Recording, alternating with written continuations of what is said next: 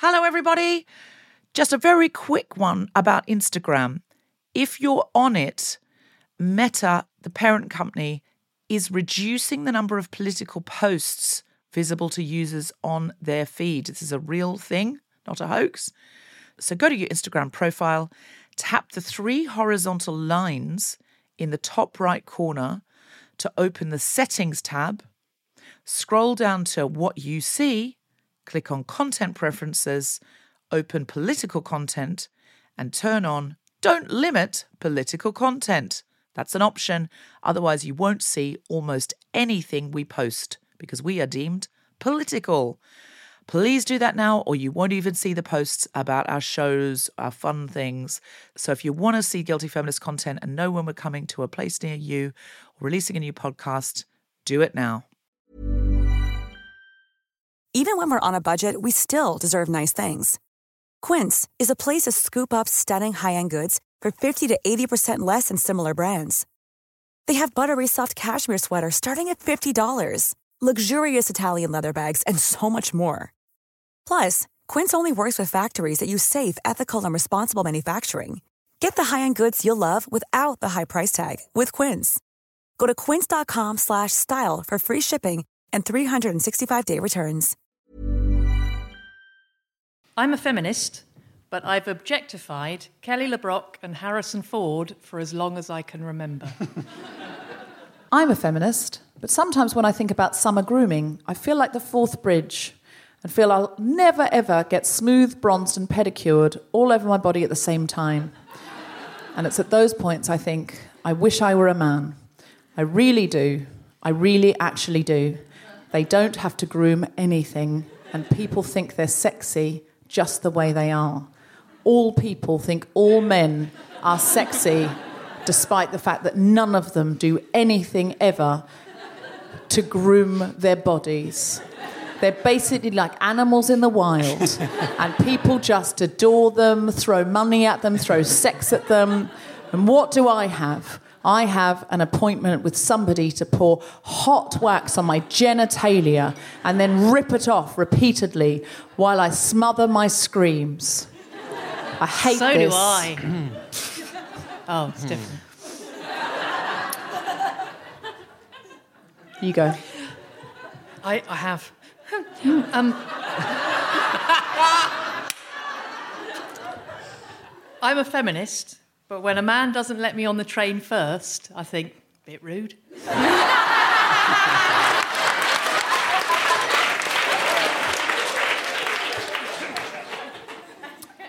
I'm a feminist, but I worry all the time that if I were a privileged rich white man, I'd say I was a feminist, but I wouldn't give up any of my slots on comedy panel shows or primetime sitcoms or movie deals to women.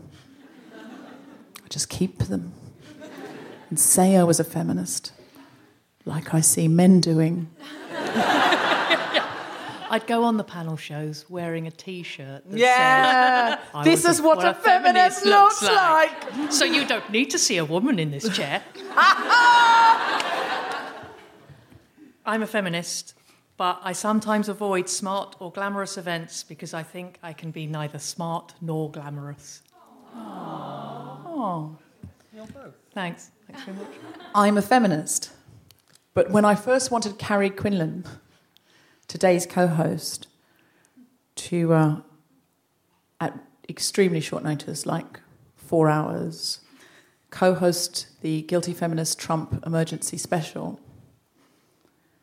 she said she had a very important dinner with her wife's friends that she couldn't get out of. So I texted her three words that I knew would manipulate her into breaking her social engagement and coming to do the job. And those words were Feminism needs you.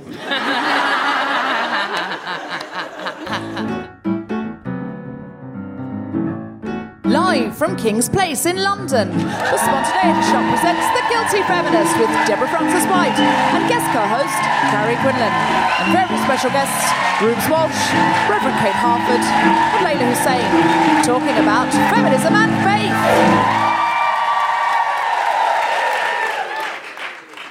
So these are scary topics for us because these are the kind of topics that if you get wrong, in inverted commas, on Twitter, people come at you, they come after you, and they come hard.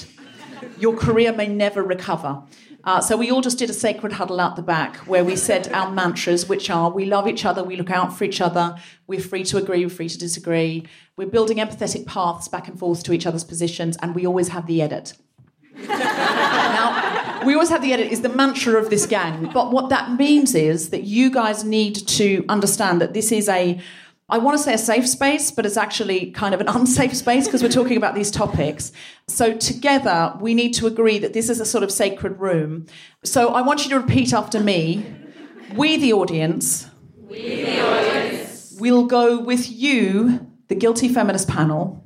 We'll go with you, the Guilty Feminist panel. To some dangerous places. To some dangerous places. We go in love to share and understand. Share and understand. Not to judge and tweet. Not to judge and tweet. Nothing in this room will be tweeted to the outside world. Nothing in this room will be tweeted to the outside world. And credited to any individual. And credited to any individual. Until it makes the edit. Until it makes the edit. Are women. Thank you. Um, who listens to the Guilty Feminist? Just cheer. Who doesn't know what they're at? Just cheer. Yeah, okay, you now think you're in a cult because you've been made to repeat. I'm so sorry, I should have done this first.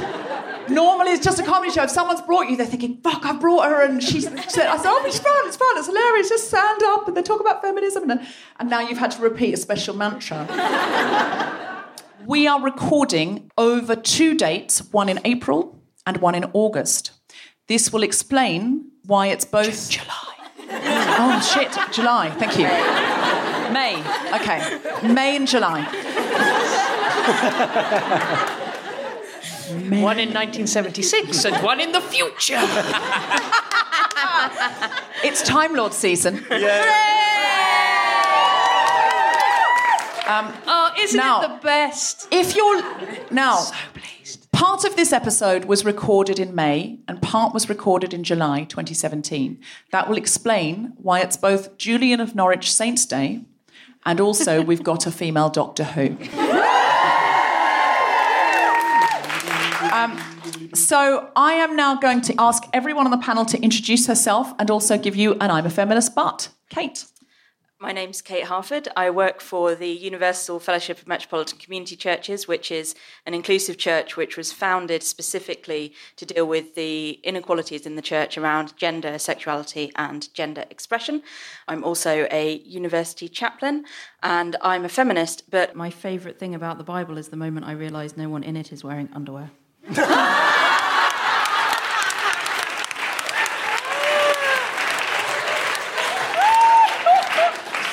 oh, we so gonna get killed. Brilliant. That's my favourite bit now. That's my favourite bit now. Oh, Song of Solomon.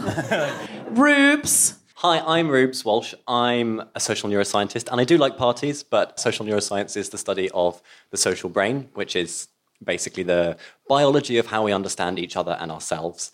And I'm a feminist, but on my way here, my glasses broke, and I noticed that I had straight eyebrow hairs and no tweezers, and I was more concerned about the tweezers. that is true. We all got a text. Yeah, we, yeah they, I'm they, not kidding. She actually, Seriously, who's got tweezers? We had a group, a group WhatsApp. Yeah, someone yeah. has to bring tweezers, or I can't go on. Mm, yeah. Oh, and also I'm blind. Hashtag diva, and it was. She was so like. She was like, it doesn't matter if I can't see them because they'll be able to see me and my eyebrows. Basically, was what she said. I mean, that was the subtext. Leyla. I'm Leyla Hussein, and I'm a psychotherapist by practice. I founded the first counselling service in Europe called the Dahlia Project for survivors of female genital mutilation. But I'm also the global ambassador for the Girl Generation movement, which is 10 African countries. Oh, we've got TGG team here. Woohoo! yeah, sorry, inside joke. Um, I'm a black feminist, but I do rather enjoy making white feminists a little bit uncomfortable.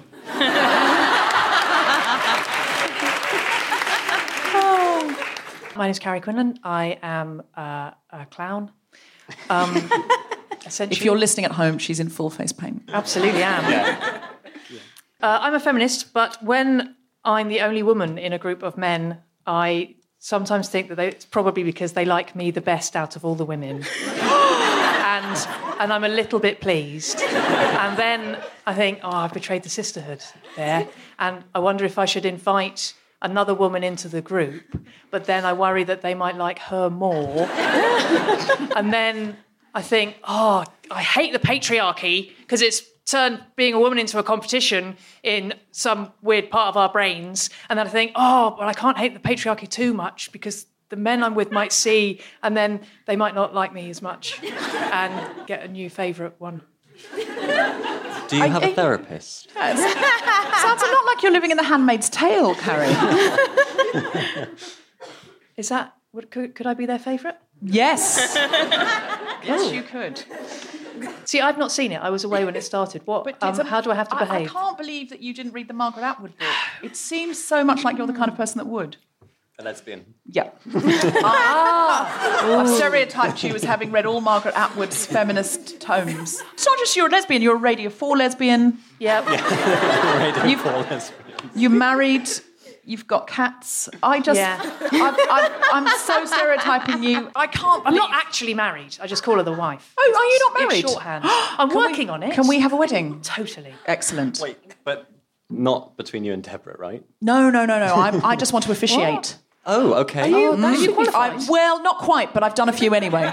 Well, Oh, I'm stepping on Kate's patch here a little bit. Oh, Kate's a queer vicar, and you're sitting there as a lesbian going, anyone here can officiate? anyone? And I'm going, Anyone look, give it a honestly. I'm an unqualified comedian, but I've done a few friends in their back gardens, and they've gone down the town hall for the real one. I'm Deborah Frances-White, and I'm the host of the Guilty Feminist podcast. I am a feminist, but the other day I went to a yoga class, and the yoga teacher seemed to be paying a lot of attention to some very young, athletic looking women, coming really close up next to them to listen to their breathing, correcting them from the hips. And I was thinking, you're a bit sleazy. I don't like this. And then he came up and started doing it to my friend. And I thought, what's wrong with me? and I waited and waited, and I was doing my best yoga. And eventually, towards the end of the class, I was lying on my back with a foam block between my knees, as he had told us. And he just pulled the block out from between my knees and went, I said a brick, and shoved a brick in. and I thought, that'll do.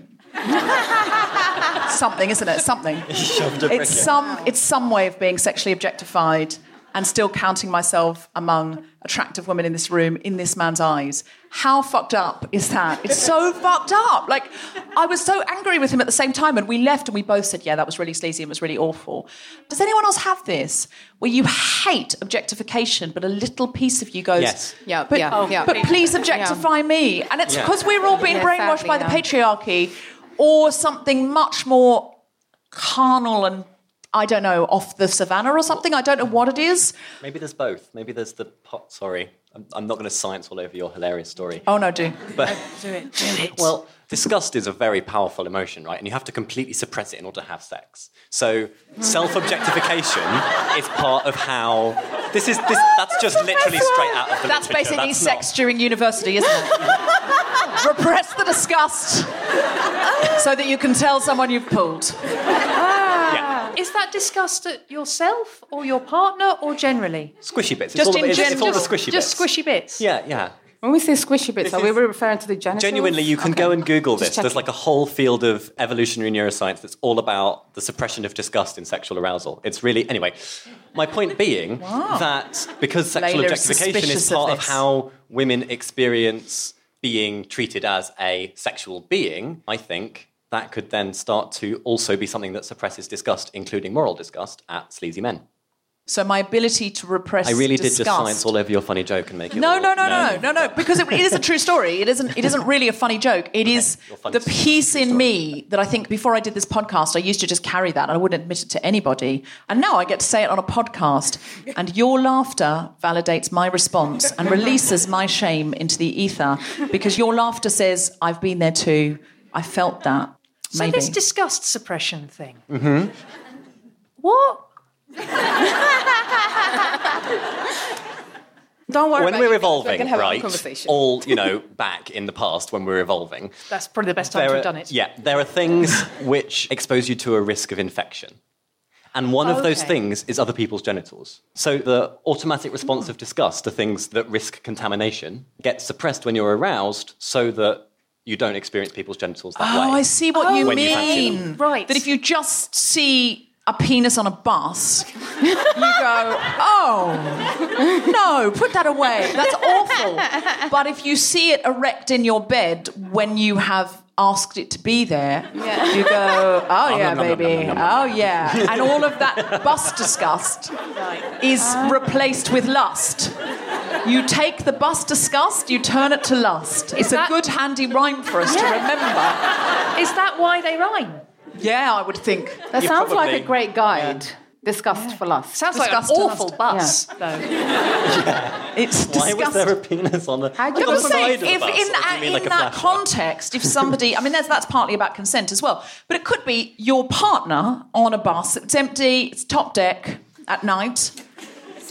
Your partner goes, Oh, shall we? TFL have cameras on buses. This is just an audience advisory before I take this too far. we give that. a Oh, they try. do do that. Thank you, thank you. Can Um, we get the recordings? No. Uh, you have been officially warned by a vicar. all right, so feminism and faith. I think we all need to declare our faith or lack of. So I'm going to go first. Used to be Anglican, used to be Jehovah's Witness, atheist. Kate. I was baptized in the Church of England, kind of drifted away, drifted back, drifted away, back, for various reasons, mostly to do with the fact that I am legally married to a woman and would not allowed to be, be a priest in the Church of England. I am a minister in the Metropolitan Community Churches. Also, because that's where I felt called, which is a conversation we'll probably come to. Carrie. I was raised Catholic. I remained Catholic for a very long time. I had a brief foray into Anglicanism in my late teens, which I only remembered yesterday um, because I was in Frome in Somerset and I bumped into the now retired vicar of the Anglican church I went to in Oxford when I was doing my A levels. I then went back to Catholicism. I think it was around the time the Anglican church were talking about women priests. And so Anne Widdecombe and I basically did a swap. You cross the aisle with Anne Widdecombe coming the other way. Yeah. It's always a good sign if Anne Uh, Widdecombe's yeah. coming the other way that you're going in the right direction. and you're now Buddhist. And I'm now Buddhist. It's a journey. It's, it is a journey. Reubs. I was raised by a Presbyterian and a Methodist. My mum's the Presbyterian, my dad's the Methodist, but then in the Anglican church until I was about seven, and then it was the Methodists for a long time. And then as a teenager, I was what my granddad called a spiritual gypsy, by which he meant that I didn't stay in any one church for very long because I kind of sooner or later found out they weren't Universalists, uh, which is a term we can define later. Then, when I was about 18, I was friends with this really interesting vicar in training with pink hair called Kate Rowley at the time. It's our Kate. I know. It's, this is a spoiler. It's a twist. It's our Kate. Yeah. Uh, who said, Oh, come to church with me. So I did. And MCC North London has kind of been my spiritual home since then. They love that story, don't they? It's like a rom com. uh, Leyla Hussein. Well, I think my name just gave it away. Are you implying that Barack Hussein Obama is also a Muslim because his name has given it away? That's what you've just You know, said. I wish actually people, you know, mistook me with Obama, but unfortunately I get stopped at the airport because Saddam Hussein's daughter's also called Layla. In case you haven't noticed, the resemblance is uncanny. um, so I was born and raised as a Muslim, and I still consider myself as a Muslim woman, but I would say I'm very spiritual, so I'm open to love and peace, I would say. So anyone who has any religion where it involves music and food, I'm absolutely up for it. Mm, that's a good, yeah. Absolutely. I think my faith is very music and food based. Yeah. Now that you say that. Um, so again, I'm just going to put one provocative question on the table and then let this shit go off. Uh, I had to analyse very carefully. I think a lot of people just drift away from their religion or weren't really raised with one, and they don't have to face this question. They never really have to look their creator, in inverted commas, in the eyes the way I had to, because I lived my whole life for religion and it was completely run by men. When I left, I had to go, what do I really think, then how do I really feel? And the thing is about the Jehovah's Witnesses, they're not great at lots of stuff, like making you feel good about yourself, but uh, they do make you read the Bible a lot. And a lot of Christian religions, we would be quite scornful when I was a Jehovah's Witness about other Christian religions because they just seem to know John 3.16. You do know this scripture? Good God loved the world so much that he gave his only begotten son. And they knew a few scriptures like that. They didn't know anything about the Bible. Whenever you knocked on their door and uh, talked to them, are you laughing at the idea of me knocking on your door? Oh, baby, I knocked on a lot of doors. That's right. There are scarier ways to meet me, man in the second row. What's your name? Gavin. Gavin. Do you ever worry about the future, Gavin? Is this podcast you basically knocking on people's computer screens and going, "Can I talk to you about feminism?" Yeah.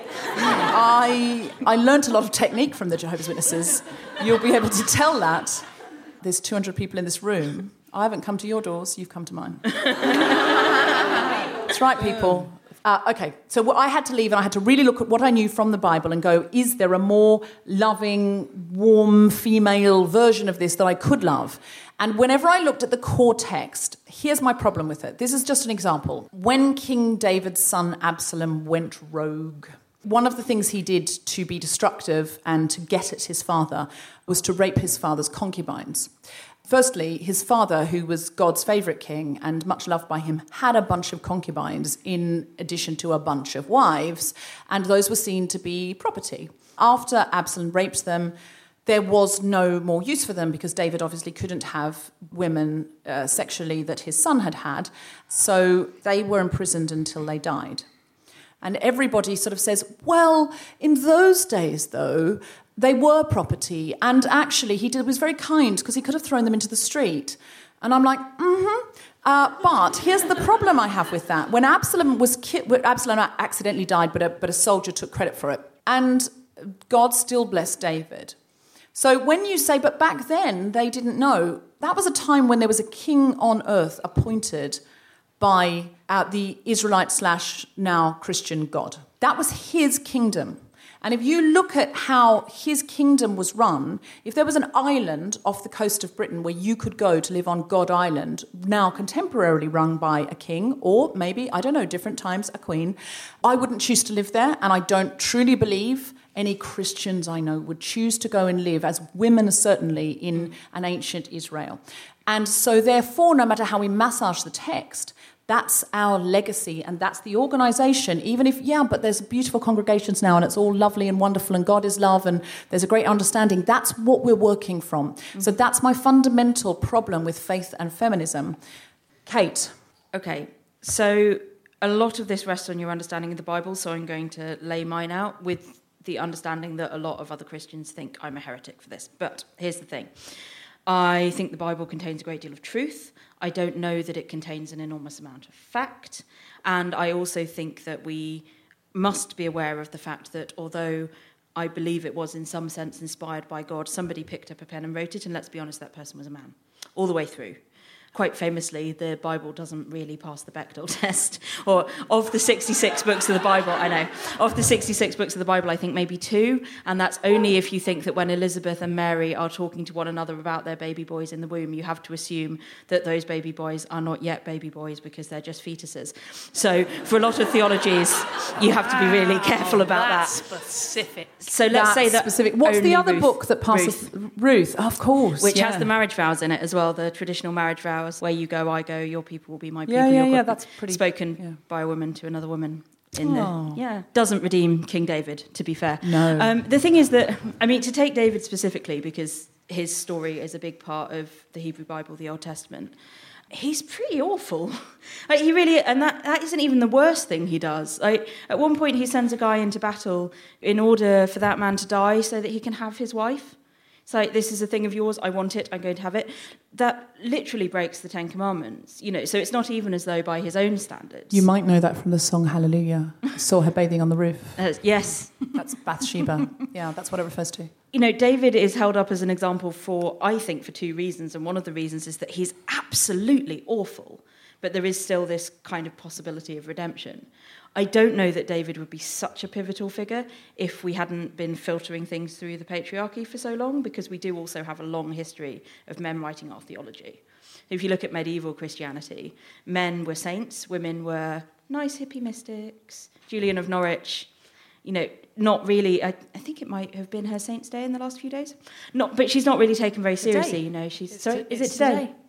Hurrah!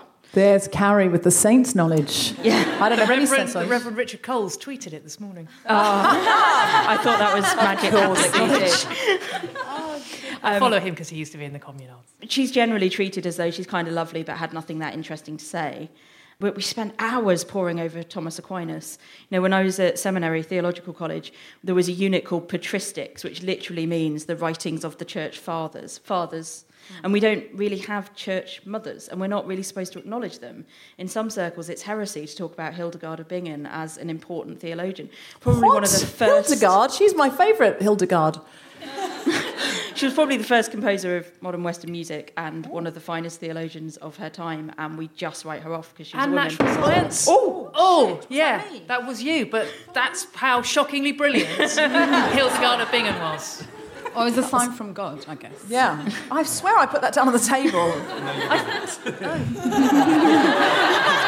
As the resident scientist, can I just say that's not how that works? If you're listening it at sounded home, like a knock on the door. If you're listening at home, I, I just crossing myself because I feel like I had a very supernatural experience, but I didn't. It was just clumsiness. Sorry, go on, Kate. Yeah, we can't remove the text from the context that they were written, and I know that is to some extent a cop out because you can't take the Bible literally. This is another thing that a lot of people will take issue with me saying, but I'm just going to say it. It's an inherently self contradictory set of 66 different books written at different times by different people through different lenses. It contradicts itself repeatedly. Even the, the two Genesis creation narratives, Genesis 1 and Genesis 2, contradict each other because they're intended as poetic understandings of the origins of humanity and the ways in which humanity can treat each other and can cope with adversity. They were never intended to be read and understood literally. It's not as though the ancient people wrote poetry and now we're wise enough to take it literally. The ancient people wrote poetry and now we're stupid enough to take it literally. You know, this was never the intention of those texts. But then, how do we know any of it is literal, including Jesus or God? Well, we don't. I mean, honestly, that's why we talk about faith rather than knowledge. I so try to what, avoid. How is it useful to feminists? Ah, interesting question. Well, partly you should know about it because it exists. You know, this happens. And yeah, but I do know about it. Yes, true. You do. How is it useful? How is? Do you see? Why Yeah, yeah, do you yeah. have a faith that lies in those origins? I can't separate faith and feminism, but I wouldn't apply a causal relationship to them in that way. So I wouldn't say, well, it's okay, I'm a priest because I'm a feminist. I do have to have a bit of a separation between the two. I, so if scripture contains truth and if knowledge of God can contain truth, I realise I just said I wasn't going to use the word knowledge and did, but, you know, inherently contradictory nature of faith, it's fine. Um, um, and yeah, that's really useful as well. Also, if you dry, can I get an amen? Either people go really awkward and then you've got a couple of minutes to collect yourself, or they respond and you've got a couple of Is minutes this to you collect giving yourself. a, as if you're giving a sermon? Yeah. And you just forget what you're going to say. You Yeah. just say, "Can we get an amen?" I don't think I've ever actually done it, but it's We're going to do that in podcasting. uh, so next up, can I get an amen? But if all of human life is contained in scripture and in our traditions and in our understandings of one another, which is true for any kind of community, you know, you could say that we read feminist texts because we believe they tell us something about our lives. Obviously, I think the Bible's more significant for me than most feminist texts. But at the same time, we need to know that there are men who are capable of locking women in a cupboard because they think they're their property. And that if we don't stand up and say, actually, we haven't been your property for probably less than a century, and we're not going to allow ourselves to go back there, we're not going to allow ourselves to be treated like this, I will stand up in front of a congregation and say to men, You are not entitled to treat women like this. It is not okay that the bits of the Bible that we read in church are all the bits about men. And we don't read about Ruth. And we don't read about the women who fought against the people who tried to kill their sons. And we don't read about women's grief in war. We just read about men's victories. And we don't know that actually it was Deborah in the book of Judges who completely kicked everybody's butts and all She of the totally men. Yeah, did. she totally did. Read Judges 4 to um, Deborah and Jael completely win the war for all the men who then just go off and take loads of credit. If you want to know how to kill a man with milk and a tent peg, Judges 4. Genuine, useful, practical knowledge. I want to know that. Yeah. Well, it could become in handy the way the world's going. Um, it's God's blessing on David. It's not what David Sure. did. It's not what Absalom did. It's that God was very strict about lots of things like idolatry. He was angry with David because he sent Bathsheba's husband to the front and got him killed. But he was angry about the male life. He wasn't angry about the female lives. And so while he was strict on lots of things, there was no law against multiple wives and concubines. There wasn't. And there was no law about slavery. There was laws about lots of things. In our contemporary sensibilities, we would see the most reprehensible things as some of the things that God okayed, and the least reprehensible things as the things that God was very angry about and sent his people, allowed his people to go into slavery over. So, how do you square that circle? I think you don't. I think you own it and you say, okay, so from what we understand, the people who were in slavery felt they needed a justification and they needed an understanding and they needed to feel like they hadn't been entirely forsaken by God. So they had to construct a narrative from within their framework that made sense of the slavery. And there's two different periods of exile for the peoples of the Old Testament. And in both cases, They ascribe a direct causal narrative, almost a superstitious causal narrative, to God's relationship to humanity. But these were written over centuries and many centuries after the events happened, if, and this is disputed, if they happened at all, because some probably did, some probably didn't. And you know, we can't take authorship out of the Bible entirely. We can't take people out of the Bible entirely. That does a massive disservice. And people's prejudice get worked into the things that they believe. We know that. You know, most Christians I have met and engaged with who are homophobic are homophobic and Christian. They're not homophobic because they're Christian, but there are six texts in the Bible that allow them to back up their homophobia with their religion, so they do it.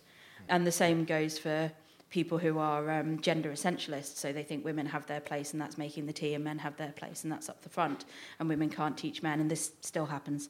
And they will look through the Bible for the things that back up their beliefs. And I have to acknowledge that I probably do that to some extent as well. I am much more likely to quote John 3:16, "For God so loved the world," than I am to talk about David carrying sacks of foreskins. Actually, that's not true. I really like talking about David carrying sacks of foreskin because everybody looks like you all just did, and it's marvelous. Was this a hobby? Do you know, I, I can't remember, and I'm looking at you to try and remember why David was carrying a sack of Philistine foreskins. Was Yeah, I mean, because someone's got to remember it's that. Because the Philistines were the hated people over which God continually suggested the Israelites committed genocide. I mean, it's just so tricky, isn't it? And then he had to prove that he'd killed the men, so he brought back the foreskins because it's too difficult to carry all the men. But if you've brought back the foreskins, and I do not imply, Reubs, that all of the foreskins belong to men, because I believe that some of those men were probably transgender women. I don't think that you can impose a 21st century lens of gender onto that era. What are you saying? Are you saying we haven't always had transgender women? I'm saying that the term transgender women is very time and space specific, and Proto transgender women. um, that's Transgender sort of- women classic.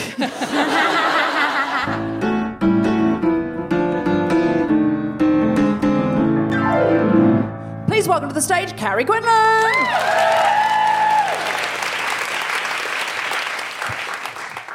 Hello. I was raised Catholic, which um, made me a feminist. Thanks very much. Um, no, it made me, I, I, I, I was thinking really carefully about this, and I was trying to think if I have an earlier memory than seven of being a feminist. And I don't think I do. I mean, there must have been a moment before I was seven because patriarchy. But my first big sexist moment was that sounds wrong um, was when I was seven because when you're Catholic and seven, you have your first communion and your first confession, terrifying, and after that you can be an altar boy. And when I was seven, there were two things I wanted to be: a policeman and an altar boy. yeah. Um, now my mum said, "No, you want to be a policewoman," and I said, "No, I don't. I want to be a policeman." and I wasn't wrong because this was the 80s, and in the 80s, police women wore heels and skirts and had to keep their truncheon in a handbag. and simply on a practical thief taking level, that's bullshit. but I also wanted to be an altar boy, and I could be, I could be, I'm, I'm going to be seven, I'm going to do my first communion, and then I'm going to be an altar boy. And then someone pointed out that there's a very specific bit of the job description that meant I wasn't allowed to be an altar boy. And I was absolutely furious. And that's, I think, my first moment of feminism, of thinking patriarchy's bullshit. Because I learned, I watched them, and I learned what they did, and some of them were rubbish. And I could definitely do a better job. And I was, I was furious. So that was my first brush with feminism, I think, and it's all because I was uh, brought up Catholic. I am no longer Catholic. I mean, you're always Catholic. Um, there is no escaping that religion. Um, but I practice as a Buddhist, and I came to Buddhism quite late, and I haven't found yet any feminist problems, but I'm sure there are. I have discovered good Buddhist jokes. I went on a Buddhist retreat a couple of years ago in Northumberland, and it was brilliant. It was mostly silent, but at the end there was a lunch where you could talk and you could chat. And one of the senior monks was sitting next to me, and he said, and he was um, American and very dry, and he said, uh, "So what do you do when you're not meditating?" No. and I said, "I work mainly in comedy." He goes, "Oh, know any good Buddhist jokes?" No. I thought, well, this is a minefield. Um, I said, I only know the one about Buddha goes to Pizza Hut and says, "Make me one with everything," um, which is all right. But then he said, do you know the one about the Buddhist vacuum cleaner? no, but I love you. said, it comes with no attachments. so, Buddhism, so far, much more positive experience in that respect. Uh, thank you very much.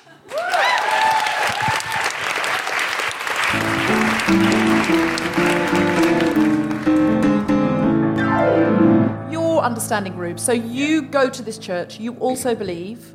Yeah. You are non binary, you're trans, you're an academic, you're a scientist. Help me understand your faith. I want to, I do really want to, and I Wow. can't. Okay. I can't. The thing that I wanted to say all through the conversation that you and Kate were having, but I didn't want to interrupt, was that you said in the last episode that the bad stuff that Germaine Greer has done Mm-hmm. hasn't undone the good stuff that she did. And I believe that. Oh, Damn, she's going to use my Greer argument again. she's going to use my Greer. So, in a similar way, when God looks at our lives, and I think God is a feminist, if that's not too anthropomorphic, that when God looks at our lives and our work and our ideology and what we do, God sees us for the broken, flawed, weak, but fundamentally well intentioned and trying our best creatures that we are. And that means that when we fuck up, when we tread on a landmine, when we are more guilty than feminist, God doesn't give up on us, and God still is there to help us to be more feminist tomorrow. And I think to use David as a particular example, you can say, well, you know, I don't really think that God was like, you know, well done, David, for having concubines. But he might have been like, okay, well, that's an improvement, you know. Oh, you know, it, Macron, not Le Pen. Okay, all right, keep going, keep trying, do better. I would give you that, except that if there was idolatry, God wouldn't have anyone cheating on him. And he threw all of his toys out of his heavenly pram and just went to town. But he wouldn't stand up for women. And that, for me, feels like the definition of the patriarchy. It's like if you come at me, you will feel the full force of my might. But if you come at the most vulnerable, but you know the laws also say that you should be protecting widows and children and the people who are displaced and you should be devoting a great deal more of your time to that than to your nearest neighbours, and that your neighbour is the person who is most in need, not the person who's directly in front of you. And the New Testament repeatedly tells us to give away all our property and to give it to other people because property keeps you from God. And there's also, I think, such a thing as bibliolatry, you know, putting the Bible above God mm. and saying, actually, do you know what, this, this set of texts, this is my God what this tells me must be God. When actually, a lot of the time, we're thinking in terms of scripture, tradition, reason, and experience. Is it the Methodist quadrilateral? That's how I've heard it referred to. Scripture matters enormously. My tradition also matters. And my tradition says that people in my community, in the queer communities around the world, have experienced something that they think of as God and the love of God in the presence of other queer people, praying through these scriptures and praying through these songs, and that they can recognize themselves in them you know, that actually God's love extends to women who are outcast and dying on the street. They aren't unloved. Because so often there's this narrative that, like, if God loves you, you will prosper. And frankly, I think that's heresy. To say to people what you own is a recognition of the love of God. To say to people what other people think of you is a reflection of the love of God is absolutely appalling. So to say to, for example, a woman who has been thrown out of her house by a man she was living with who felt she was his property, well, God clearly doesn't love you because of your situation, that I find appalling. And at the very least, by telling those stories, the Bible encourages us repeatedly to check our privilege, to look for those people, to find them, to find where they are, and to campaign for their release and to fight against modern day King David's. Reubs mentioned universalism earlier, and I think that's another really important thing is that this is about the world and about everybody and about everybody's experience. And, you know, increasingly Christian narratives talk about the fact that there's one redemption for everybody. And people might have other roots to God, other names for God, other understandings of God, no understanding of God at all. But we don't think that that means that they're separated or damned or cast out. And those are things that actually I think as feminists we do need to know and to understand. Because when people come at us with things like, well, God condemned the Moabites and therefore it's okay for me to condemn everybody in Syria because of Islamic State. well, no, because we're also told to love the poor and the outcast and to love our neighbour and to give money to those in need and to give it away even if it's our last absolute penny. And that none of us will ever live up to the love of God, but we shouldn't ever stop trying. Leyla, is there a place for feminism in contemporary Islam? Oh, absolutely. I think it's important actually in this conversation that we do differentiate between the holy books that we are referring to to the people who are practicing it. And I know that from my own experience because, you know, the Islam the world now sees on TV, it's also new to me. It's mm-hmm. not the Islam I grew up in. I mean, the word Islam itself means peace. And having grown ass men, you know, shouting the odds and blowing themselves up, it's nothing to do with the word Islam. And one of the first teachings of Islam, it's you cannot judge anyone but God. So only God's allowed to judge us. So fuck you. Don't try to judge me. I use that excuse all the time. You being un-Islamic, you know, that's always my favorite word because you're judging me. And God, you know what? I, I'm actually quite scared talking about this. And I thought, oh my God, all the Islamic clerks out there will be horrified that I'm speaking on Islam right now because I'm not necessarily considered to be the idea of a Muslim woman. And if you look at the, again, the scriptures of Islam, and I would really recommend a documentary called The Life of Prophet Muhammad that was made by Rageh Omaar for Al Jazeera. Amazing documentary, three part documentary that really unpicks and what actually happened over the centuries. The Quran was actually changed and it was written by misogynist men. Mm. And what they've done, actually, 150 quotes were taken out based on the Prophet Muhammad's first wife, who was 20 years older. Mm. She was a divorcee, she was his boss she was an entrepreneur. So no one ever talks about that. So the original plot of the Quran was basically like The Apprentice or something? Absolutely. She couldn't find him. She couldn't find him, so he married her instead. And he actually, the story was he married her for her power. So the Islam we hear about today, it's a totally different version because we need to recognize, like I said, there's a holy book, there's patriarchal men who rewritten these books to fit into their own agendas. Mm. That's the difference. And for me, a lot of my values and principles, it came from by being brought up as a Muslim girl, by being told that I'm equal, I can go out there and have a career and have a job. I do charity work. It's so important. I mean, the idea of sharing, I think most religions share that. I mean, the mm. idea, I remember my mother during Ramadan, you know, when we are fasting, the reason we fast is to understand how people don't have any food feel. Even I'm really quite concerned of the big feast we have later on. It's not really, doesn't really fit in with that. But I remember my mum would actually cook for all our neighbors who were atheists, Christians. It was something that we did. It was just something that we all were part of. So this idea that, you know, Al-Shabaab or, you know, Al-Qaeda is now a representation of Islam, for me, when I look at them, I'm looking at a group of criminal men. That's all I'm seeing, who are misogynist and who are angry, not getting enough sex, I think, and just pissed off and use religion as a reason to attack us. And we need to be honest, religion has been used to control. That is not a myth, it's a mm. fact. Mm. But I think we need to constantly remember to differentiate both.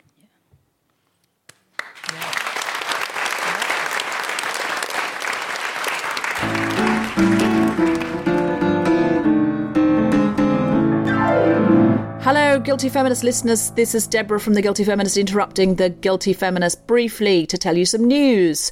If you are in Melbourne, there'll be a Guilty Feminist event as part of the Wheeler Centre's Festival of Questions. That will be on October the 15th. Tickets are $20, and the name of the event is What the Hell? The Handmaid's Tale in 2017.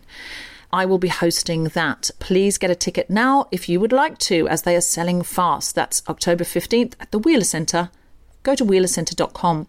If you're in Brisbane, there are only a few tickets left now for our show at the State Library of Queensland on October the 20th. If you're in Sydney, we've added an extra date on the 21st of October, and that's the only date now where there's tickets left, and that's at Giant Dwarf. If you're in Auckland, the Auckland Town Hall shows have sold out, so we've added an extra date on the 29th of October. If you are in Leicester, we are there on the 1st of December. That's Leicester in the UK. We're at the Y, so go to ymca.co.uk. And if you're in London, all current Guilty Feminist shows have sold out, but there are global pillage shows on the 5th and 18th of November. Please come and be in the hive mind. They're at 4 pm at King's Place, the 5th and 18th of November. We would love to see you there. Also, Guilty Feminist Loud Voices is four half hour scripted pieces by diverse writers. We would love you to go and listen to those, and you can find them at loudvoices.libsyn.com. And the writers are me, Bisha K. Ali, Avery Edison, and Matilda E. Beanie. Please go and listen to those. They're really good fun, they're really interesting, and they've got terrific casts in them.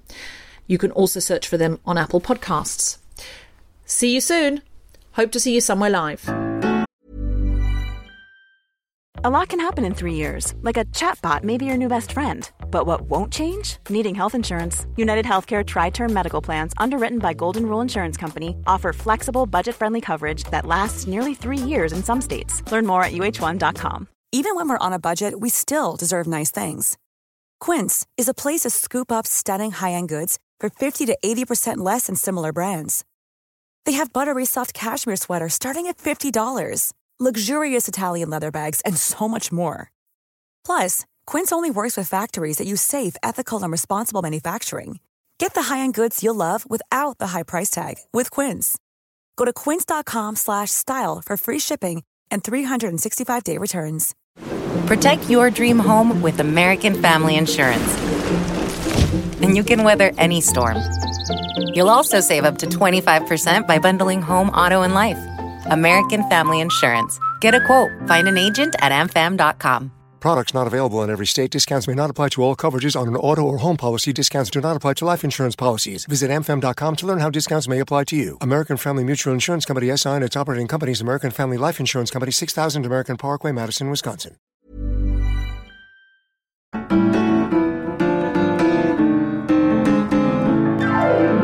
Please welcome to the stage stage, Deborah Frances-White. I remember believing in God when I was taught about Him at Sunday school.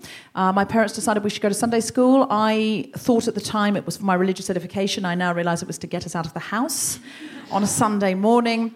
And I moved to a new school when I was seven years of age, and I didn't have any friends at the new school. I wasn't bullied, I just hadn't found a gang yet. And at Sunday school, they'd told me you could always talk to God, so that's what I did. So at lunchtime, I'd hang out with God. And that's true, I did. And I used to just sort of chat away to him, um, you know, but after a while, there was, I'll, I'll be honest, there was an age gap. and he, he was he just he wasn't that interested in hopscotch skipping or any of the other things that children did before the internet. Um, it was a tricky time. And I developed, I got friends. And in fact, I'll tell you how I got a friend. A friend invited me to Girls Brigade. And Girls Brigade, does anyone know Girls Brigade? It's like a religious girl guides. And we would go away, I'm from Australia. My whole childhood was basically praying in the bush. We would go away on Girls Brigade camps because that's what I did to get friends. I had one friend, God, and then his friends, Girls Brigade, his best mates, and we would go to the bush, genuinely, like where you see on I'm a Celebrity, Get Me Out of Here. And you'd go away for weeks at a time, away from your family, and there would be an outdoor chapel, which would basically be someone will have erected a quite frightening crucifix in the bush, which looks like someone could go up on it. You know, it's not like one in a church that's sort of all polished and sort of representative. No, it's an actual great big crucifix that looks like something out of a horror film. Um, and then sort of chairs, and then you'd go and you'd pray. And I remember once one of the Girls Brigade teachers, she honestly she prayed for 45 minutes until eventually we were all kind of playing noughts and crosses, and the other Girls Brigade teacher was like, "Oh, come the fuck on!" um, awful, awful things that happened to children back then before there were laws. Um, and we used to sing all the time, singing, singing, singing, singing. Um, Jesus, the man in sandals came. Do you remember that song? No. Okay. Uh, do you know this one? Uh, give me oil for my lamp, keep me burning. Give me oil for my lamp, I pray. Hallelujah. Give me oil for my lamp, keep me burning. Keep it burning till the break of day, and I shall sing Hosanna, sing. So you, you get the idea. Do you know this verse? Give me wax for my board, keep me surfing for the Lord. Give me wax for my board, I pray. Hallelujah. Give me wax for my board, keep me surfing for the Lord. Keep me surfing till the break of day. Well, I do. because I was raised in a sort of biblical version of Home and Away. When I was 14, uh, my parents decided that we should uh, study the Bible with Jehovah's Witnesses, and that happened for two years. Every Friday night, they would come and we would sit around our dining table and we would read from a book, and they would read a paragraph, and then there'd be a question at the bottom of the paragraph, and the answer to the question was in the paragraph. And you would have to say the answer, but in your own words. And that is, if you're interested in doing it, how you create a high control group of people who learn to answer a question based on what you've just said. We joined at 14. I was baptized at 16 years of age, a minor, two years before I was allowed to vote or drink, which turned out to be a moot point because Jehovah's Witnesses are not allowed to vote or have too much to drink anyway. Here are some other things that Jehovah's Witnesses are not allowed to do buy raffle tickets, sell raffle tickets, sponsor a whale. Oh. No, give any money to a charity mugger of any sort. Oral sex, even if it's your birthday. Birthdays. Masturbation, even if it's Christmas. Christmas. Anal sex, even if you're gay. Being gay. and pretty much anything else fun you can think of, including yoga. And I know what you're thinking why no yoga? Because your mind will go blank and the demons will get in. Obviously. Thank you very much.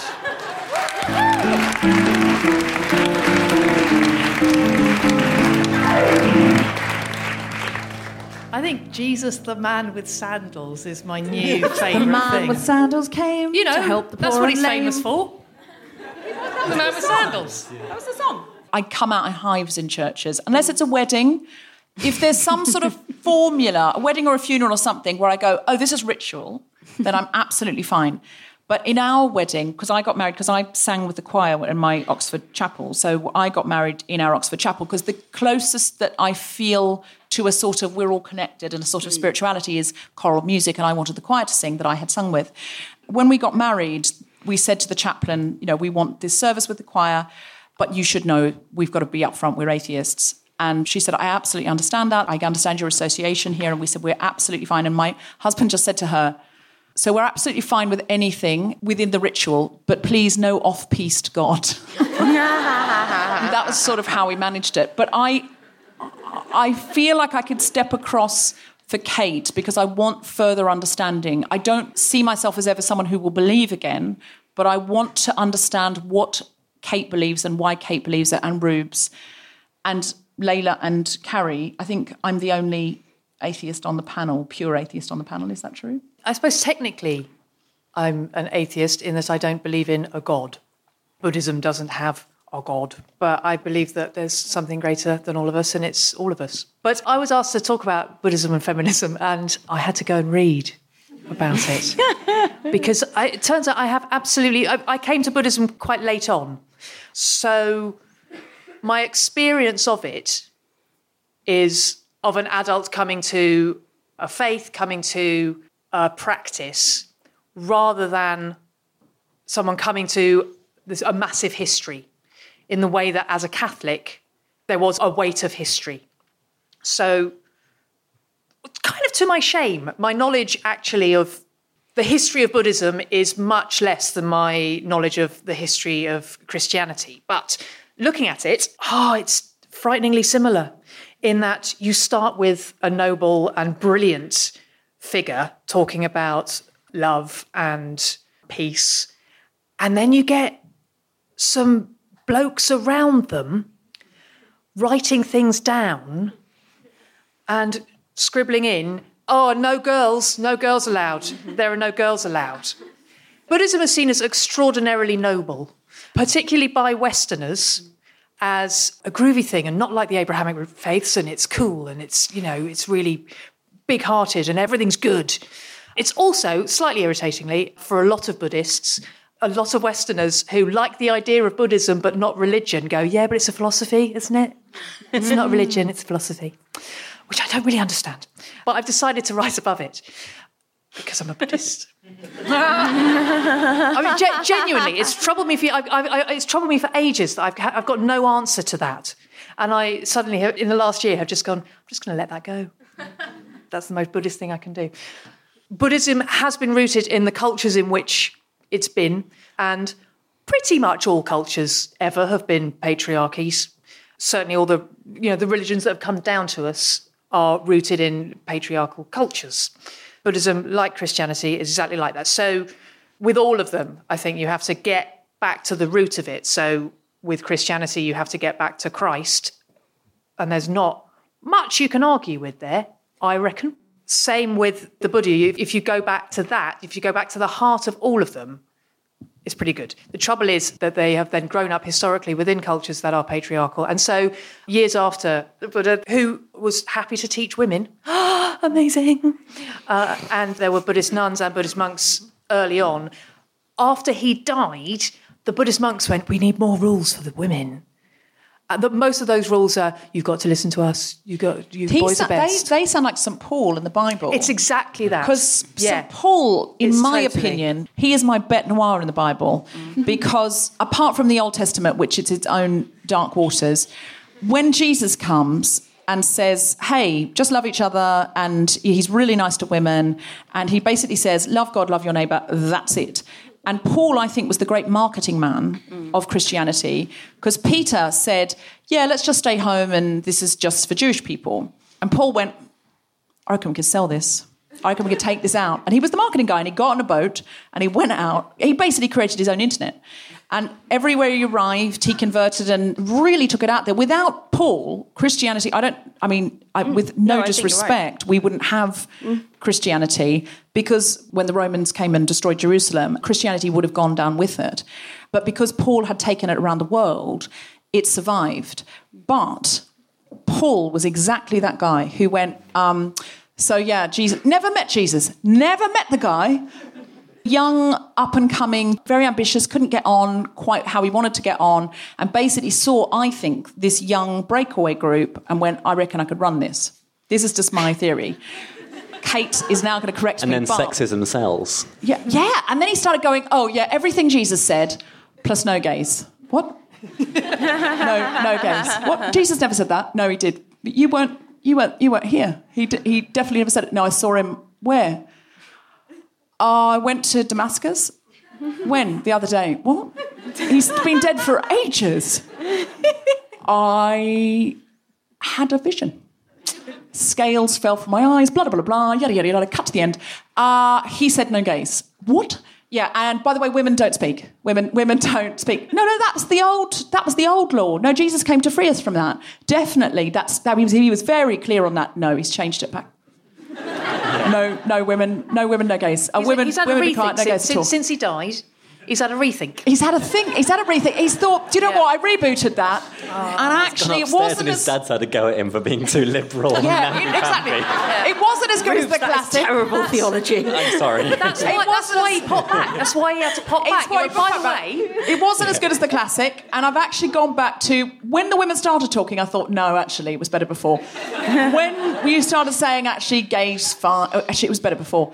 And he basically brings in, if you read his letters, it's all going brilliantly in the Gospels, and then his letters are like, what? Okay. so that's a lot. Um, Steps in the Reverend. Paul had about 2,000 years of Jewish history to work with, and he had been a Jewish scholar. And what he was trying to do. I struggle with Paul. I'm really Paul ambivalent. Like sometimes I think he was brilliant and he was a pioneer, and he would walk into Jewish communities and say, "Your women worship with you, and you um, don't have to eat kosher food, and you don't have to circumcise your boys, and everybody is absolutely welcome." And then you sort of get this sense that there was, but you know, because your women are worshipping with you, it's a, it's a flying bishops thing for anyone who's in the Church of England. It's like, you know, we can have you together, but as a concession for some of the men who can't cope, maybe cover your heads and, you know, maybe give the men a bit of space. Now, oh, so your argument is Paul marketed Christianity as a sort of compromised position, but then what happened when he took it out on the road? Like, I'm just saying, he's out. Yeah. I mean, not all of his letters were, were written to Jewish communities. No. But he was he was having to work within a framework of an awful lot of Jewish theology that was going back and forth. And also, we only have one half of his letters. We don't know the questions he was asked. If the questions he was asked were, you know, should women be naked or cover their heads? Obviously, that wasn't the question he was asked. But then, you know, you can sort of we get half a conversation. We're listening into half a telephone call with the letters of Paul, and we have some sense of where he's going. Um, bear in mind also that he was martyred, and I don't think he intended to write scripture. When he refers to scripture, he probably didn't. The Gospels were probably written after Paul's letters, so he's not even talking about the Gospels. When Paul says scripture, he means, you know, the Hebrew Bible, the Old Testament, the Torah. That's what he means. He's not actually saying, you know, well, there's this and there's Jesus and now it's magic. And um, so let's take this bit that Mark said and this bit that I said and this bit that Barnabas said and we'll put it all together and create a coherent theology. He wasn't writing a doctoral thesis. He was writing letters to people who were struggling with everyday issues. And in that context, what women wear and how people behave in church were everyday issues. Are he you now also- pitching him as the Gok Wan of the first century? no, unless Gok Wan was also ordaining women deacons, which Paul totally seems to have been. What? Where's that? There are women deacons in the book of Acts. And he refers Where? frequently. Oh, don't. I'm going to need chapter Oh, no. and verse on that. I've never heard of that. Um, now, gonna have to Google Leyla, it later. you spoke very cogently and authentically and clearly about Islam. Is there anything you missed out you would like to have said? Actually, do you know what was really interesting? As being the Muslim woman on this table, to listen to four of you actually talk about a different religion for once, because I think the word Islam and Muslim has had a different type of exposure in the media. There's a difference between people practicing a religion, I mean, whether it's Islam or any other religion, versus what's actually on these books. And it's important to remember a lot of these books actually changed over the years. For example, actually, the, the Quran I grew up with is totally different than the Quran that I'm now seeing. I mean, some of them actually says kill the Americans. That's exactly what it says. Really? I- I'm not joking. It actually says that. It literally says kill Americans. And you feel they've taken poetic license then? I mean, I wish with ancient scripture. so it's, I mean, and I feel quite, I, I, I feel I'm not a girl in the middle of this bridge because I'm not necessarily visibly, there's, again, there's an assumption to be a Muslim, you have to be wearing a headscarf, and that's not actually true for majority of Muslim women. If I specifically focus on women, there's this idea even from the West now. I feel like I'm being pressured by the West in order to be accepted as a Muslim woman, and now I have to wear the hijab because you know there's a supermodel who's wearing now the hijab. So I'm like, oh, yet again we've been left out from this space. So mm. for me, it's important to kind of recognize that Islam is not what you see in the mainstream mm. media. Actually, that's a very small minority group. And actually, I was actually somebody who was always interested in all religions at a very young age. And I read a lot of these books. And actually, even in Islam, it does not say women cover up their hair. It just says, actually, it says, cover your naked body with an outer garment. That's Which all is it good says. advice. Which is good advice. I prefer to wear clothes. Hold on, Kate's got some news. We go to our correspondent live in live in Corinthia. It was not the Book of Acts. I was wrong. In Romans, in Romans 16, at the very end, Paul ends with, "I commend to you our sister Phoebe, a deaconess of the church in Cenchrea. Oh, Receive Phoebe. her in the Lord in a way worthy of the saints, and give her any help, for she has been a great help to many people, including me."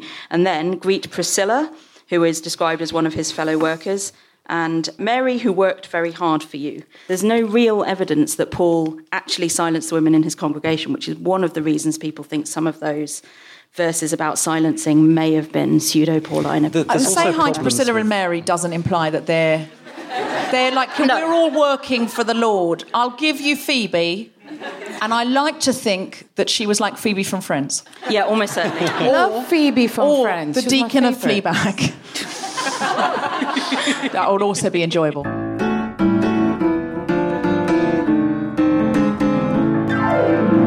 Please welcome to the stage Reverend Kate Harford.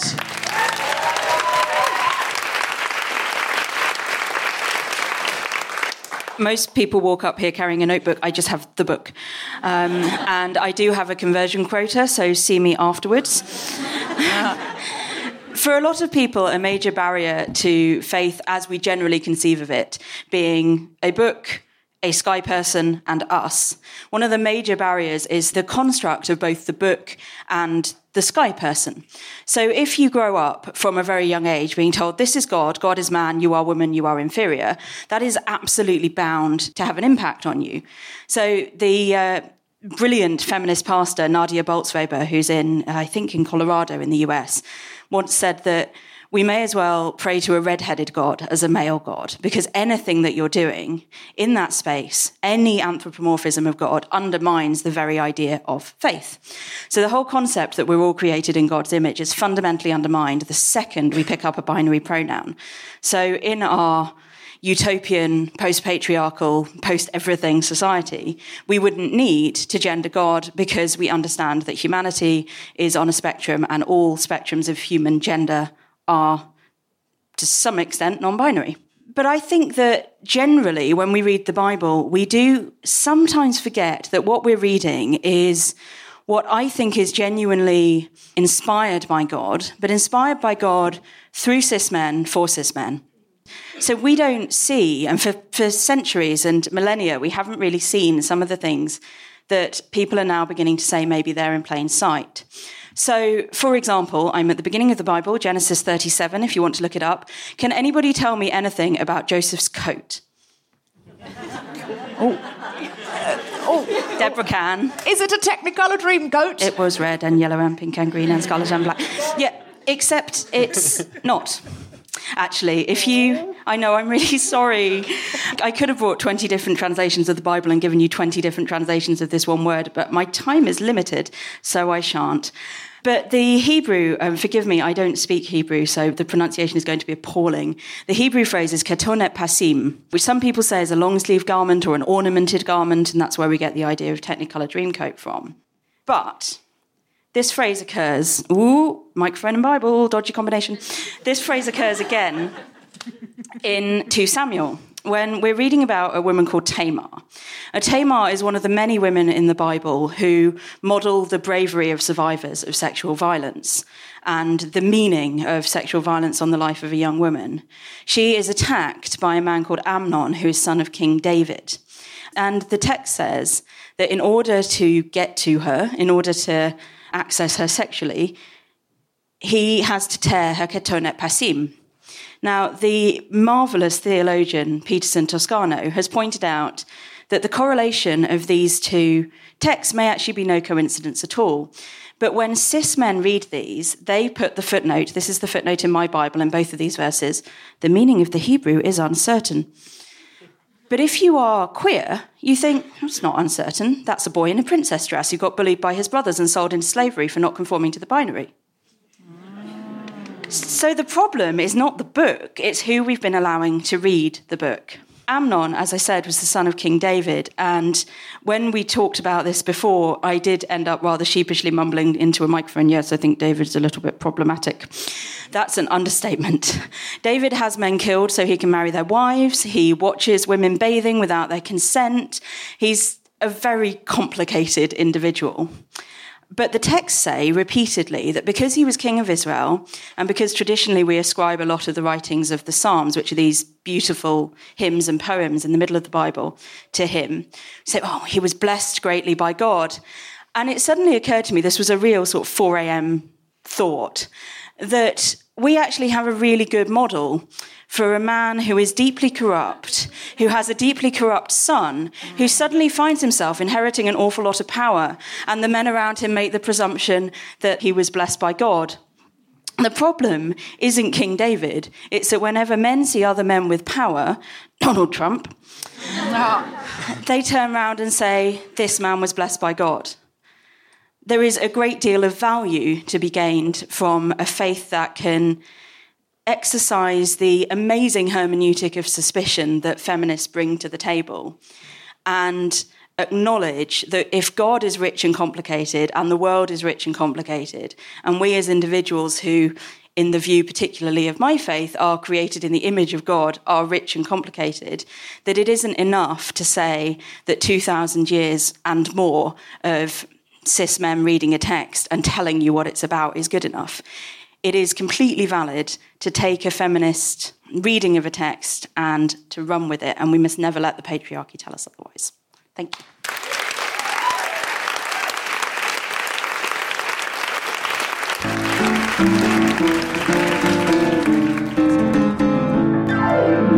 Uh, could we have a question, please? Who's got a question there? There's a question there. I'd class myself as a Christian. I go to an Anglican church in southwest London.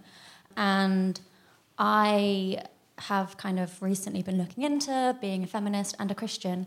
And one of the reasons I think it does mesh so well is because I see Jesus as a feminist. And I think there are lots of examples in the Gospels that really reflect that. So just wondering if you agreed and thought Jesus was a feminist. Jesus is certainly a lot more feminist than the Old Testament God. That is certainly true. Um, but I saw an amazingly convincing documentary that Jesus was taken by the three wise men when he was 13 because they were men from the East and they were, in this documentary, the theory was they were Buddhist and they would come and they would see children and they would get the sort of holy men and they'd go, oh, this one. And the reason he disappears from the narrative from 13 to 30 is because he was then taken to India by these wise men and brought back having learnt the teachings of Buddha. Yeah, baby.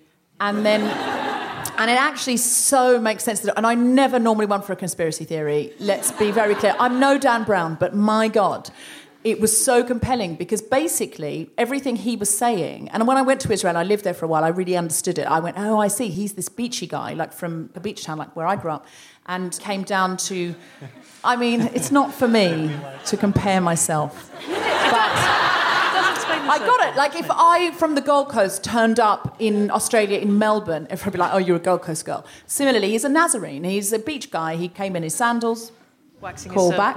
Yes. no underpants. Give me wax my board, keep me surfing for the Lord. I knew it would come back.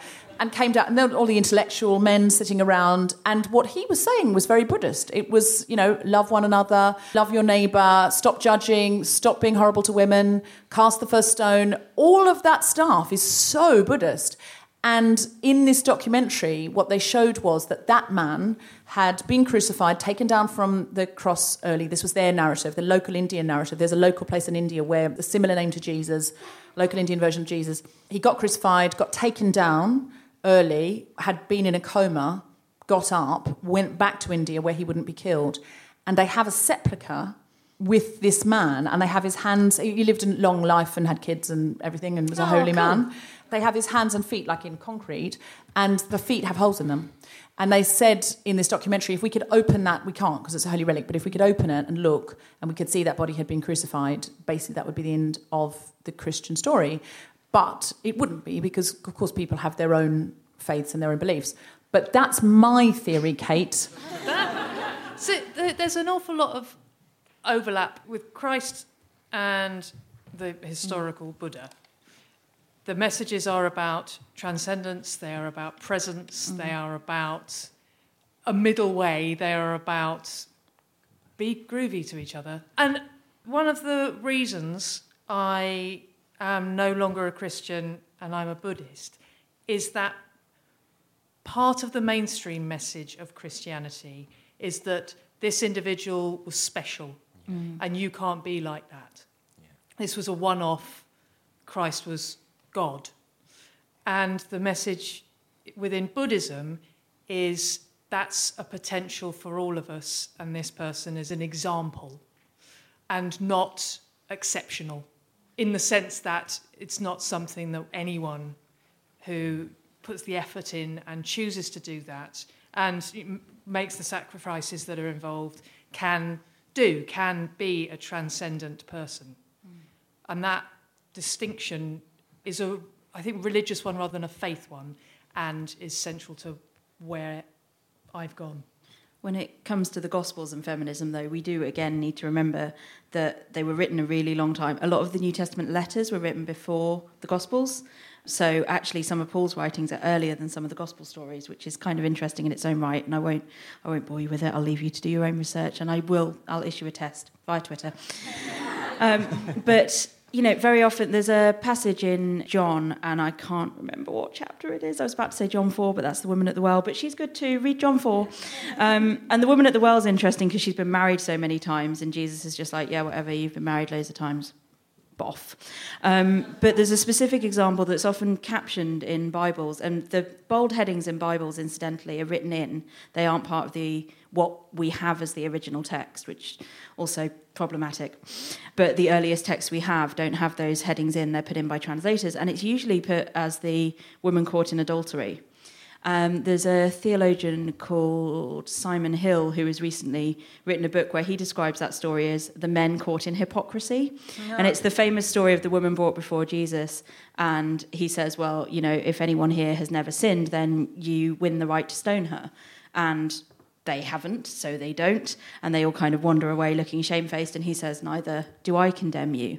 There's some arguments that the line go and sin no more, incidentally, is a later addition. So literally all he says is, whatever. Like, you having sex? Yeah, you can't see my facial expressions at home. I realise they're a bit kind of whatevs. Um, and it is really important that we remember that, that actually this was so countercultural for the time. But because it was then framed and read by people who'd been brought into the culture that it was contrary to, we've continued to read it as if it was never countercultural and as if it never happened. And it's, you know, it's taking us 2,000 years to go right back to where the earliest disciples were. Um, I'm a and there's- universalist. I believe we're all going to heaven. Yeah. Well, What- yes, what was there is that? that. Yes. I'm a universalist. I'm a universalist. I believe we're all going to heaven. Well, then it's not much of a. There's no incentive, is there, if we're all going?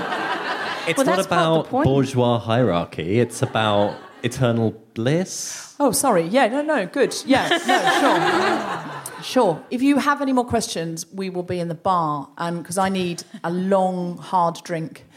If anyone's getting a drink in, it's the bar's upstairs. If anyone's getting a drink in, I have vodka soda with a little dash of cranberry, and yes, I will be having a double.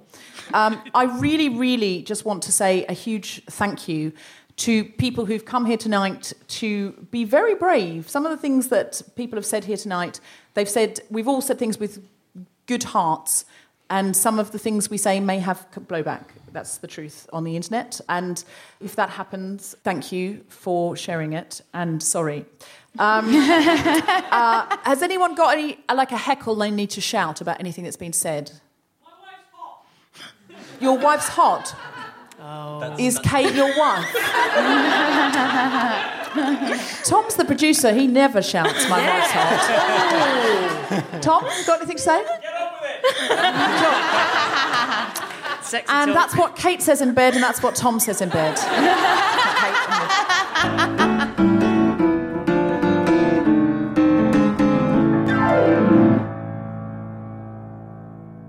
Leyla, do you have anything to plug?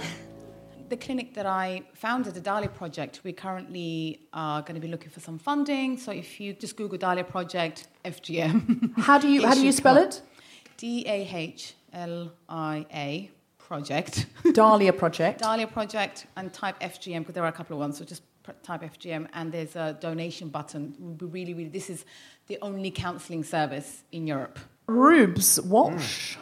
You can follow me on Twitter. It's ReubsJW. I'm also beginning to do some sort of practical neuroscience for feminism videos on YouTube. So, trying to think about how we can have conversations that use the knowledge from neuroscience of understanding how people think and how people have conversations to help us to better have those conversations, both in this space, but also then when we go out and we face people who we really, really don't like or who we are trying very hard to like. Uh, Carrie. Um, uh, we're all one. Be excellent to each other. Um, have compassion. Be as present as you possibly can, and um, you'll be golden with all the faiths that are good in the world. And how can we follow you, a great one? You really don't have to. Just find your own way. Um,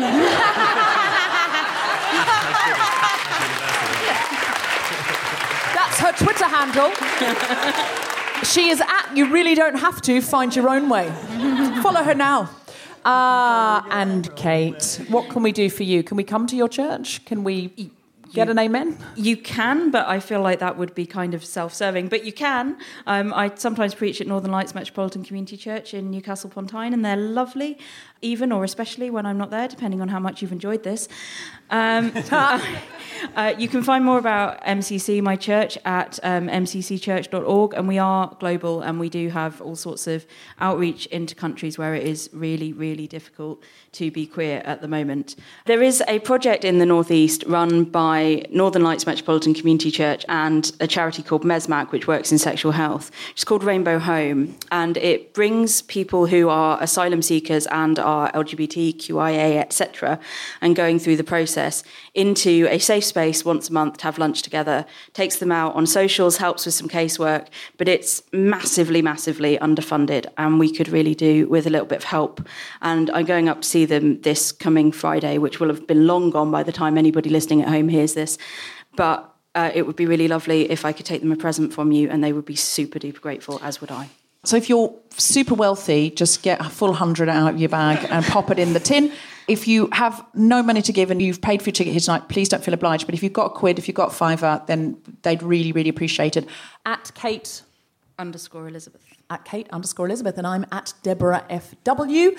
Uh, if you could go to Global Pillage at globalpillage.net and download some episodes and listen to my diversity based comedy panel show, uh, which is the antidote to all the panel shows you see on the telly that are full of white men, straight white men, straight white men without any other diversity.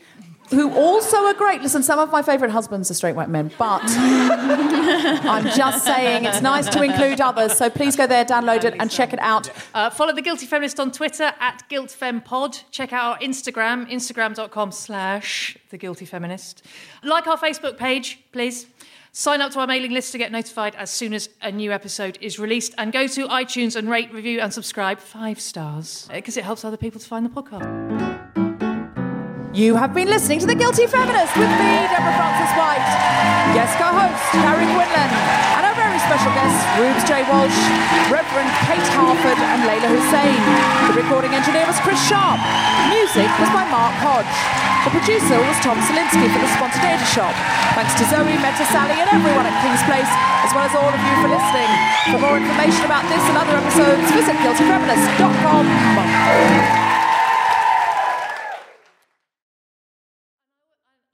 No, I don't know that hymn. I do know the other hymn, and my favourite bit of that of the, of the other one was that i- at the end of the chorus, someone would get it wrong and do an extra of.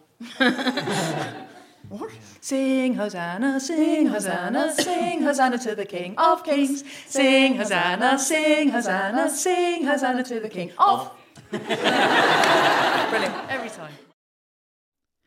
Hi, I'm Sophie Hagen. You may know me from such things as co hosting episode 1 to 29 of The Guilty Feminist.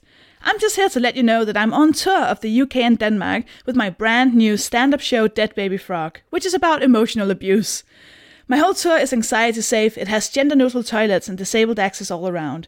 Go to sophiehagen.com to find out what I mean by that, to find out where I'll be, and to get tickets. And while you're there, sign up for my newsletter, and why not listen to my new project, the Made of Human podcast? Bye! Hey, it's Paige DeSorbo from Giggly Squad. High quality fashion without the price tag? Say hello to Quince. I'm snagging high end essentials like cozy cashmere sweaters, sleek leather jackets, fine jewelry, and so much more. With Quince being 50 to 80% less than similar brands. And they partner with factories that prioritize safe, ethical, and responsible manufacturing. I love that. Luxury quality within reach. Go to quince.com slash style to get free shipping and 365 day returns on your next order. Quince.com slash style.